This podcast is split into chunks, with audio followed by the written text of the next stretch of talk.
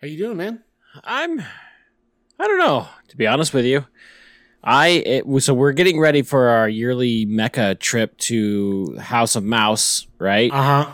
and even though I've made this trip, you know, what seems like 5 million times, I don't know, this one feels stressful for some reason. I don't know why. There's no Huh. I, I mean, I guess there's one good reason in that there's a lot of factors that we're going with like a group. The total group is like 23. Yeah. Oh. So there's so there's like our family, which is like 13, 11 or I think it's 13. There's a third, a second family that's only four, and then a third family that's like another 11 or 12 or something like that. So it's like, it's a lot, man. And so Yeah. we're, so, you know, and we're such creatures of routine and habit. We're adding in a lot of X factors here that are like, you know, can't be controlled. So we're interested, I'm interested to see how it's going to go. Like, I'm ready to just get on the road. Like, I'm trying to control all the things I can control, which is like packing.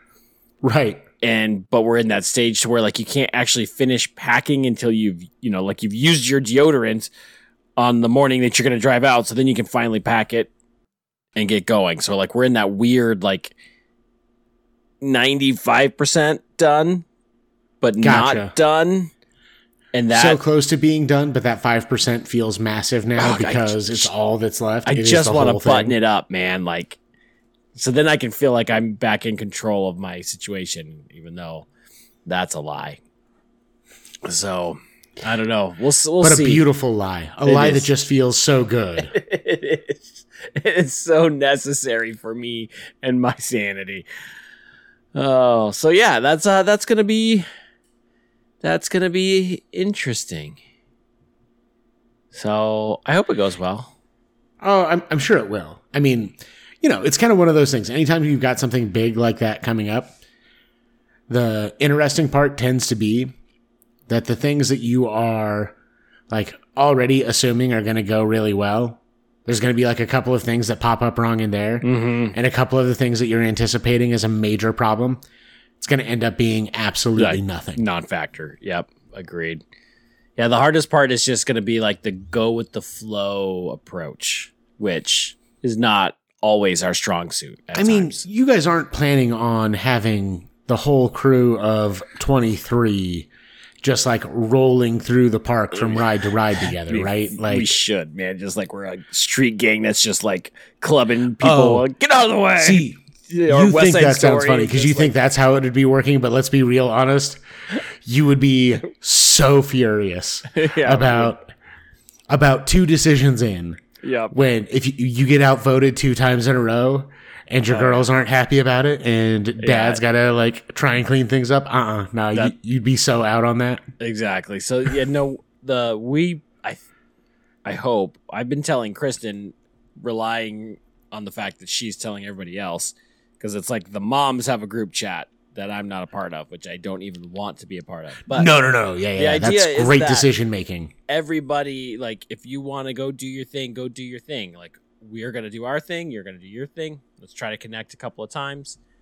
Um the only thing i'm thinking about is like the each family that's going has a kid at the same age as our kids right? And so i think the older girls are gonna want to click and they're gonna want to be you know rolling through disneyland together. As part of their as part of their crew. yeah, you know, but like I can't take on all of the kids and let all, you know, like be like sorry, you know, I, I don't know. So like I said, we'll see how it goes. I think it's Yeah. going to be fine. It's going to it's fine. It's fine. It's fine. It's, fine. Oh, so I'll have something Say, say it like three more times, then you'll have yourself completely convinced. exactly. Then the lie will be complete. oh man. All right. Okay. Okay. Let's hit intro and jump into it. Welcome to the podcast, Blue Collar Scholars. Not long ago, a group of brilliant minds met together at a pub to discuss their unfinished works. They recognized the value of coming together around delicious beverages and having meaningful conversations. That group was known as the Inklings. The Inkle Do podcast here, we're working to be the second iteration of that group. So, pour yourself a craft beverage, pull up a chair, and join the conversation. Okay, so we since I am hitting Disney, we're pre-recording, so Yeah. it's only been a couple of days. Have you do you have anything new to report in those couple of days? No, I've Yeah. done nothing exciting on the drink front in the last 48 hours. No. Yep, yep. Nor nor I. You know, I can't even like try to sit here and fluff and make something up. To be honest with you, Yeah. yeah, I got nothing. That's a shame. Well, not Well, really. I I mean, mean, like, like, only- we, we work day jobs, so it's I was going to say, like, realistically, uh, if I were pounding exotic uh, beers and liquors during the week as a high school teacher at a Catholic school, I feel like that would actually be where the problem lies. right. I agree. Um, Oh man. So a story like I uh so my girls go to jujitsu and it's nice out. And so what I do is I like kind of I wait till there's a front row parking spot and then I'll back in mm, and then I'll pull forward a little bit so I have, you know, a good couple of feet behind the like the sidewalk in my car and I pop the trunk, I have a fold out chair, set my fold out chair, read my book, watch some Netflix, whatever is going on. So there were some people out there and they were like, "Oh, look at this guy. Like he's like tailgating at a jiu-jitsu class." I was like, "Hey man, yeah, it's, a, it's in point I of like fact, it." yeah. And so I have my little sparkling water. So I crack open my sparkling water. They're like, "Oh man!" And he's he's got a beer too. And I was like, "Oh no, just water." And so she's like, "Hey, no judgment here. No ju-. I was like, "Well, until my kid gets in my car and I have to drive her home, like there should definitely be some judgment." Right. No, no. And, and also, like, so yeah, you're right. There should be some judgment there if that was actually going on.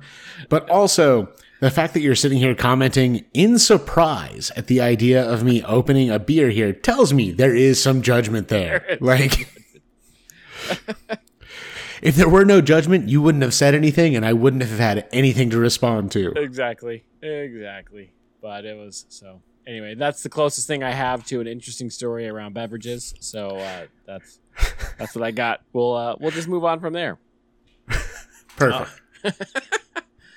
all right so we are talking through the three temptations uh, of Mhm. christ in the desert uh, the first one was about the bread and then the second one i should have done a better job of like reading it completely but this is No, the one alright. where he tells him to like jump off and let the angels catch him right type of a thing Yeah. So it's kind of one of those things like, honestly, for the second and third one, your order may vary depending on which of the gospels you're reading. Like in, do they really uh, yeah, like so they, they flip it, uh, a little bit on when Jesus is told to throw himself down from the temple and when Jesus is shown the kingdoms of the world. i didn't know that Um, yeah. But like, they're the same temptations. But Sure, yeah, so sure. we're, we're going with the, uh, the one where Satan takes Jesus to the top of the temple and says, look, throw yourself down.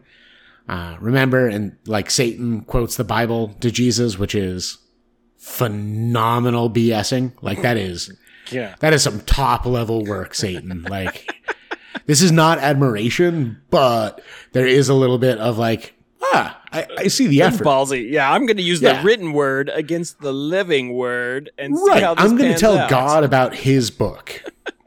this is like the most extreme version of me sitting down with like if I got a if I had the opportunity to sit down and talk to to Tolkien and me like calling him out Yeah, like and trying to correct him on something in the Lord of the Rings.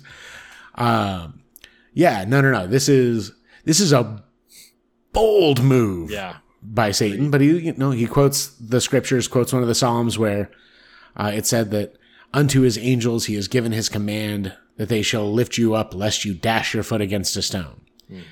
And so Satan's like, look, throw yourself down. Here we are in the middle of Jerusalem. Throw yourself down. The angels come and like keep you from hurting yourself. What's there to lose? that's a Uh, weird temptation to me. Like, is it is it like it's not? Is he like telling him to commit suicide or like like I don't? I guess I don't understand the Old Testament reference either. Other than like, is it out of context or is it like like I don't really bit. get why he would be like, "Hey, throw yourself off this building so the angels can catch you." I'd be like, "What? That doesn't make sense to me." So in, the psalm that's being quoted, it's mostly talking about this idea that you, as God's chosen, God will not allow to know defeat, And in fact, he will not even allow you to know harm. Like rather than you stubbing your toe on a rock, God will send his angels to have you just sort of hover above the ground so that you can't even do that. Um, So And it's so a with challenge Satan- to his chosen one status. Yeah. And so like there's uh there's a couple of possibilities here cuz like I'm you know one step in below like the inscrutability of me trying to sit here and read God's mind and say exactly what God is thinking about things. A level below that, in a significant level, but still like way, way up above my pay grade and my ability, is trying to truly understand Satan's plans on things. Like his goals, I get, but like how he thinks he's going to get there, nope, I ain't got that. So it could be that there is, you know, like, well, go ahead, throw yourself down, commit suicide, and then this is not according to God's plan, and maybe salvation is ruined. Uh, I wouldn't say that's an absurd interpretation of it, but the one that I hear the most that kind of makes the most sense to me is again, this is in Jerusalem. Like, what better proclamation could there be that he is indeed the chosen of God to all of the, the people in Jerusalem than for him to put himself in harm's way and have the angels of God, his messengers, coming and like propping him up here in this public display? Like, it would be a powerful, powerful testimony to the fact that he is indeed God's chosen. Um, and so there could be like an actual an actual level of temptation here. Like not that it's a thing that Jesus actually considered, Sure. but the temptation makes sense from the perspective of ah, your mission is to have people come to believe in you so that they will draw closer to you and closer to your heavenly Father. Well, look, here's a way you could do it Yeah. and you could skip some of the uh the steps that are coming out because this is again like before Jesus starts his public ministry. He's been baptized in the Jordan and went off into the desert. And so like he hasn't started wandering and preaching. He hasn't dealt with uh battles and throwdowns with the Pharisees Yeah. on scriptural debates like it's kind of like the cheap and easy way out. You know, Mhm. it's like here you could do this, you know, get there quick and fast, or you could do it the slow, hard way. You know, like the right way or the easy way. You know, and like which one? That's that's interesting. I never thought about about it in that way before. Yeah, and again, like no guarantee that that was what Satan was aiming for, but that's one of the explanations that I've heard that makes a lot of sense to me. But like it's the problem with it is number one, it wouldn't have worked. Mm-hmm. Like that that's part of it and kind of like with that parallel to doing things the easy way versus the right way. Mm, There's a reason that the right way is different. It's because the right way works and the easy way like Breaks. is at least less effective. yeah. And so, like, when you, because the logic behind it makes sense if you don't know what happens in the rest of the gospel. They're like, oh, this very public display of what Jesus can do. And it's like, oh, yeah, no, no, that, that sounds really impressive until you think about the fact that, like, Jesus multiplied loaves to feed people. Uh, Jesus brought people back from the dead. Uh, Jesus himself came back from the dead. Um, his apostles were arrested and like prison gates just sort of opened for them. Like there were plenty of miracles and people still didn't believe. Yeah. So this idea that Jesus falling from the top of the temple or jumping from the top of the temple and there being some like Would make heavenly believe. vision Yeah. was going to automatically make people believe. Mm, no, there there is significant evidence to say that uh, you know to a certain extent people were more used to the the mystical and the supernatural. You know, we hear about like the apostles getting into fights with other groups of people who are casting out demons and things like that. Like I'm not trying to say these things were daily occurrences, but there was so much more unexplained that I think there was a sort of a threshold level, mm-hmm. maybe, of difference in terms of what would stand out as like, okay, that is really impressive. That was cool. Like, magician you bring for the kid's birthday party cool mm-hmm. versus like, oh, this is actually Yahweh himself made present to us and speaking to us. Yeah. So I, was thinking that it was kind of a my initial thought while you were a, a couple of minutes ago was that oh he's trying to get Jesus to prove himself, you know, like prove to people that he's the Messiah.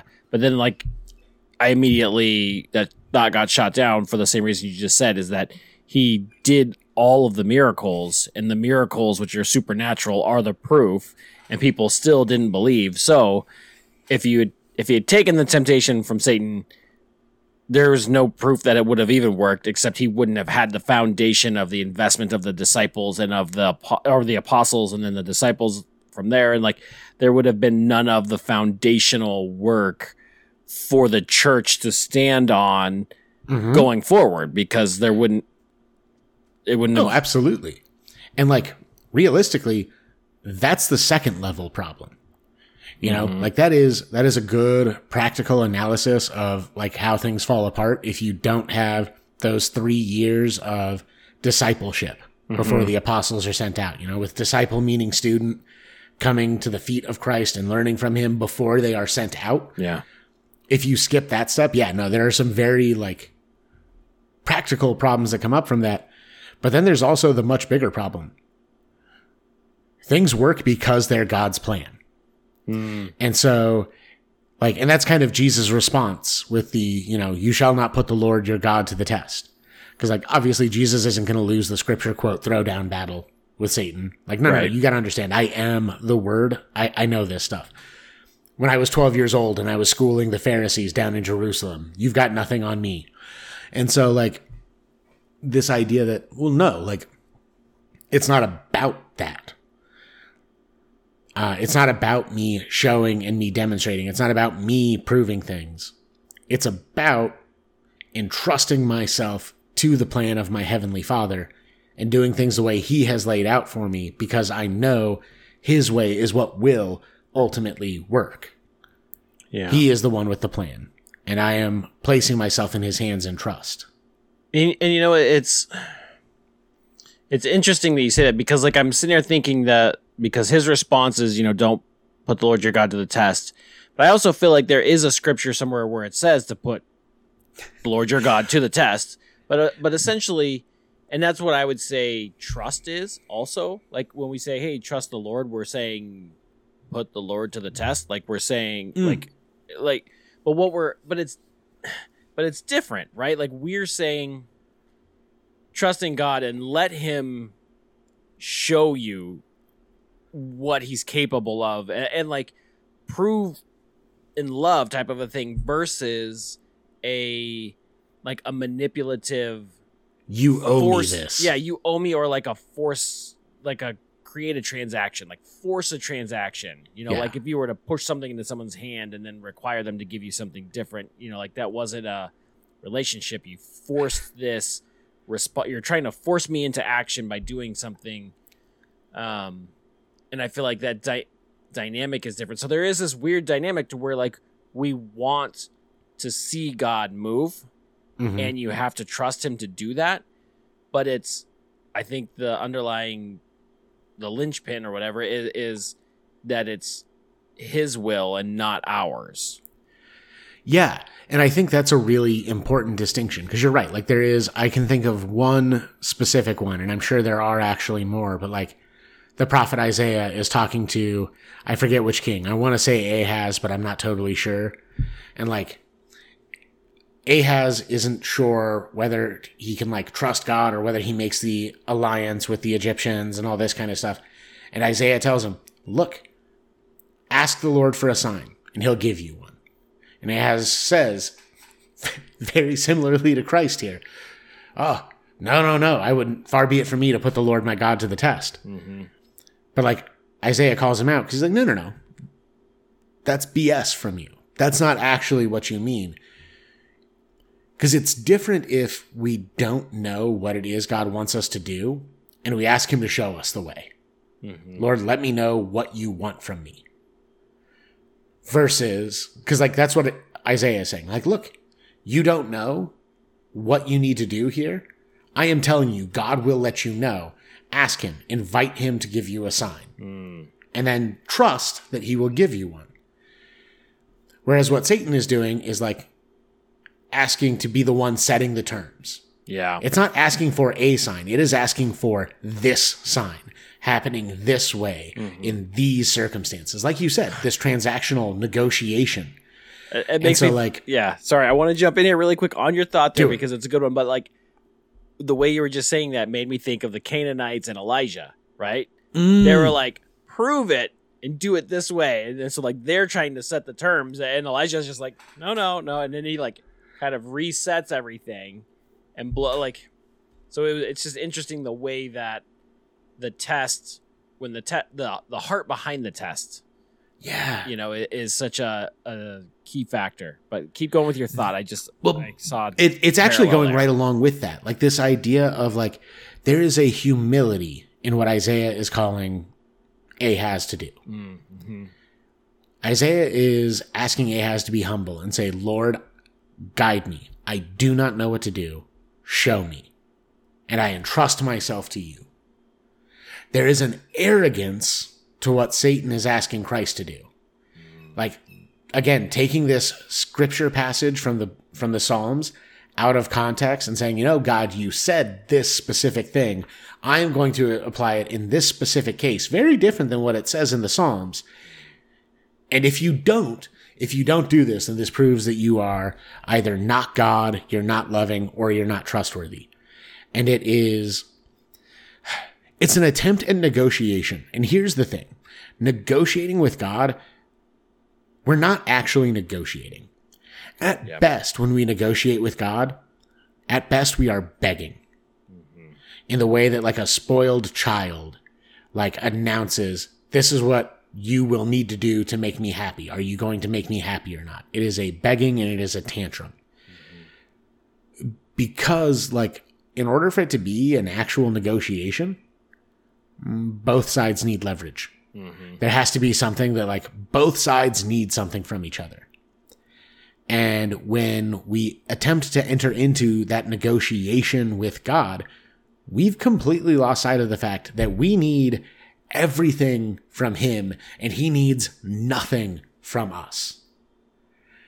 Like there is no, there is no equivalent exchange that we can make for our salvation. There is no uh, equivalent exchange we can make for the gift of His love, for the gift of His creation. Like He made us and we can't make Him. So yeah, it's not going to work. Yeah.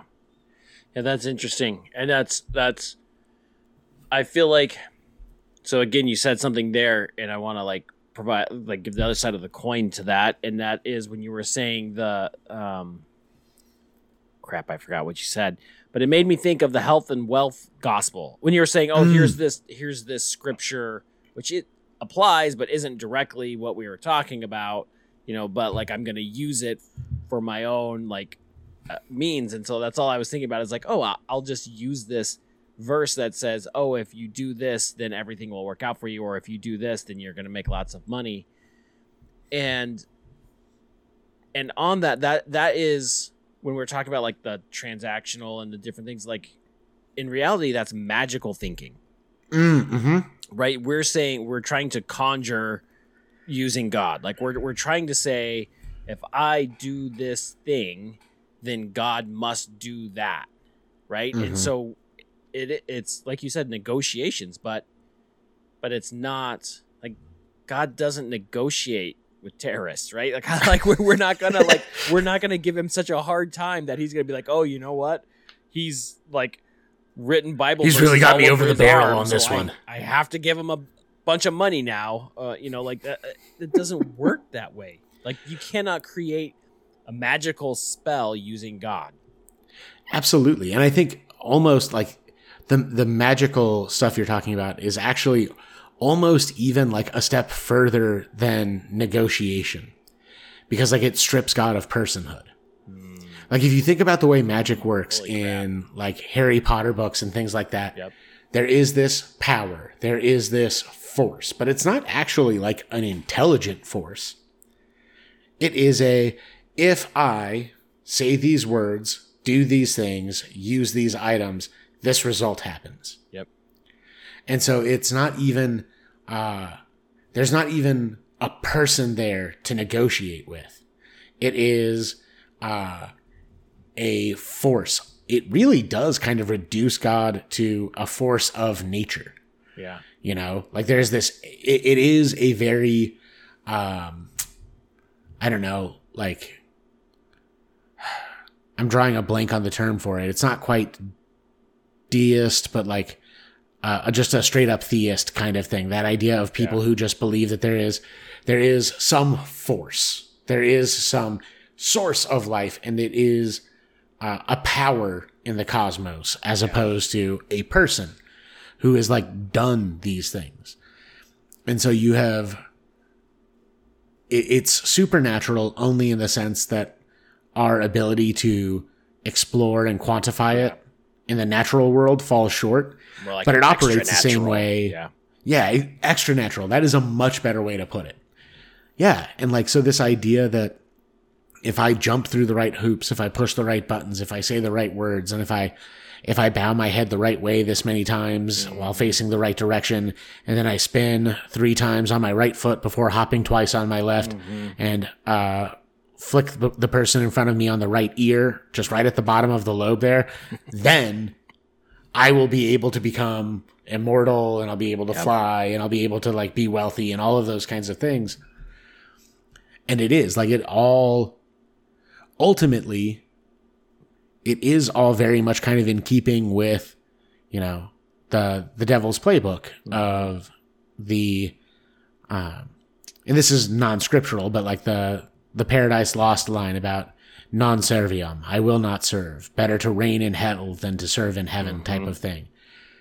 And so it is all about like, okay, so I can't defeat God, but how do I minimize him? Mm-hmm. How do I manipulate him? How do I use him? If I can't defeat him, is there a way I can trap him by his own rules?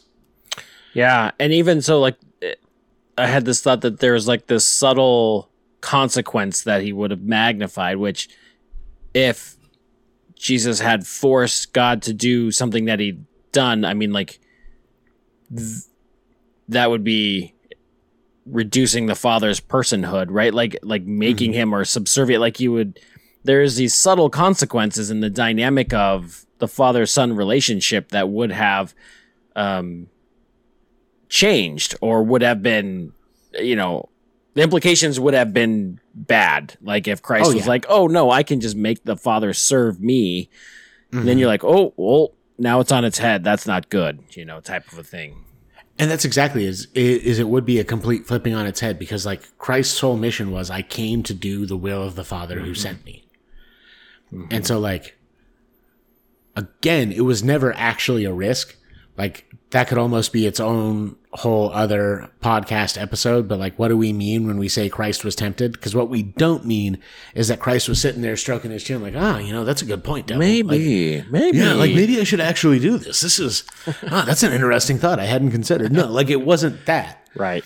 It's a temptation in the fact that there was something put in front of him uh that would have been contrary to God's plan, but it's he didn't consider it. Like there is no there is no gap in kind of what we talked about uh on last week's episode, this idea that Christ's knowledge of the Father is so perfect and their relationship is so perfect that there is no gap of unknowing to be exploited by the devil in his attempts to like it'd be kind of like your your youngest daughter coming up and trying to like tell you, well, you know, daddy, mommy said this. Mm-hmm. And you're gonna like kind of chuckle at her, huh?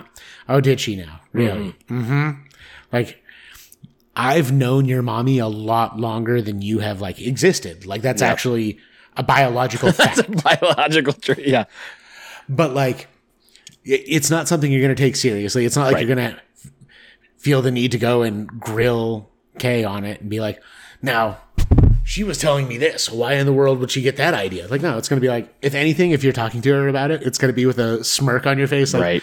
never going to believe what the little one tried tonight. Mm-hmm. Right. And so like there is a there's a harmlessness and a, not quite a safety, but like there is a security against these temptations when Satan brings them, even when he's on his game. It just doesn't matter. Yeah. And that's one of his weaknesses is that because Satan is incapable of trust on that level, is incapable of leaving himself in the hands of the Father, like kind of incapable of envisioning others doing that as well. Right. Yeah, that made sense to him because that's what he would have done. And so Right. Yeah. Yeah, and I, I think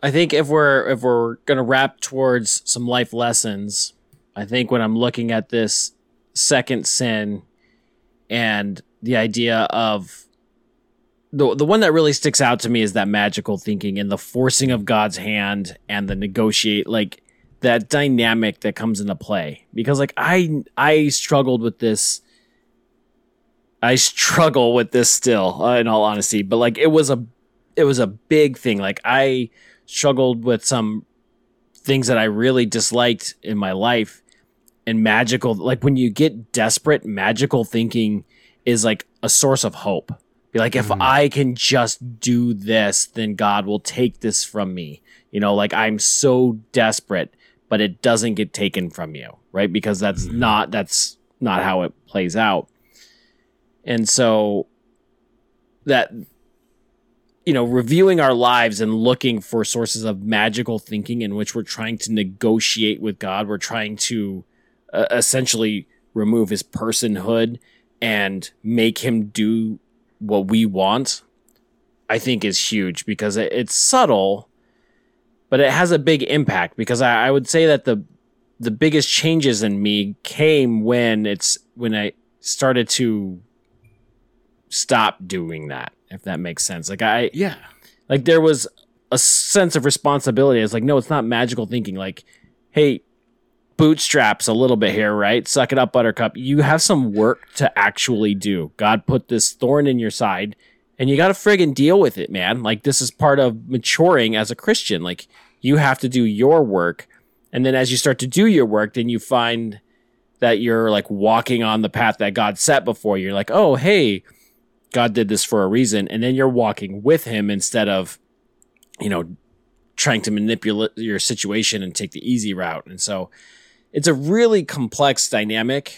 Um, but I would say, you know, like if you're if you're looking at your life, looking for magical thinking or negotiating, not in the terms that like you have a humble heart, but like you're legitimately trying to leverage God, that there's something, there's a heart problem deep deep in there somewhere. Definitely, man. And I think so along uh, a similar line, but taking a slightly different bent on it for me, like that, the key to it all is remembering that what we're seek that what I'm seeking is not uh, one specific result. What I'm seeking is relationship with the Almighty. Yeah. Like that's what I'm looking for. Is I'm looking for a relationship, which means it's not about what I get in this one particular situation. But what you were just talking about, where do I get by walking side by side with him? And because of that, if I keep that in mind, that what I am looking for is a relationship, then I have to think about what the parameters of that relationship are. Mm-hmm. I am in a position of dependence on God, a good and healthy dependence, where like all that I am, all that I can be, all that I desire, and all that will actually bring me joy is going to come from Him. Mm-hmm. And so, if that is the case, and if I acknowledge that He knows better than I do, I'm not going to enter into negotiations because I don't want to change His mind.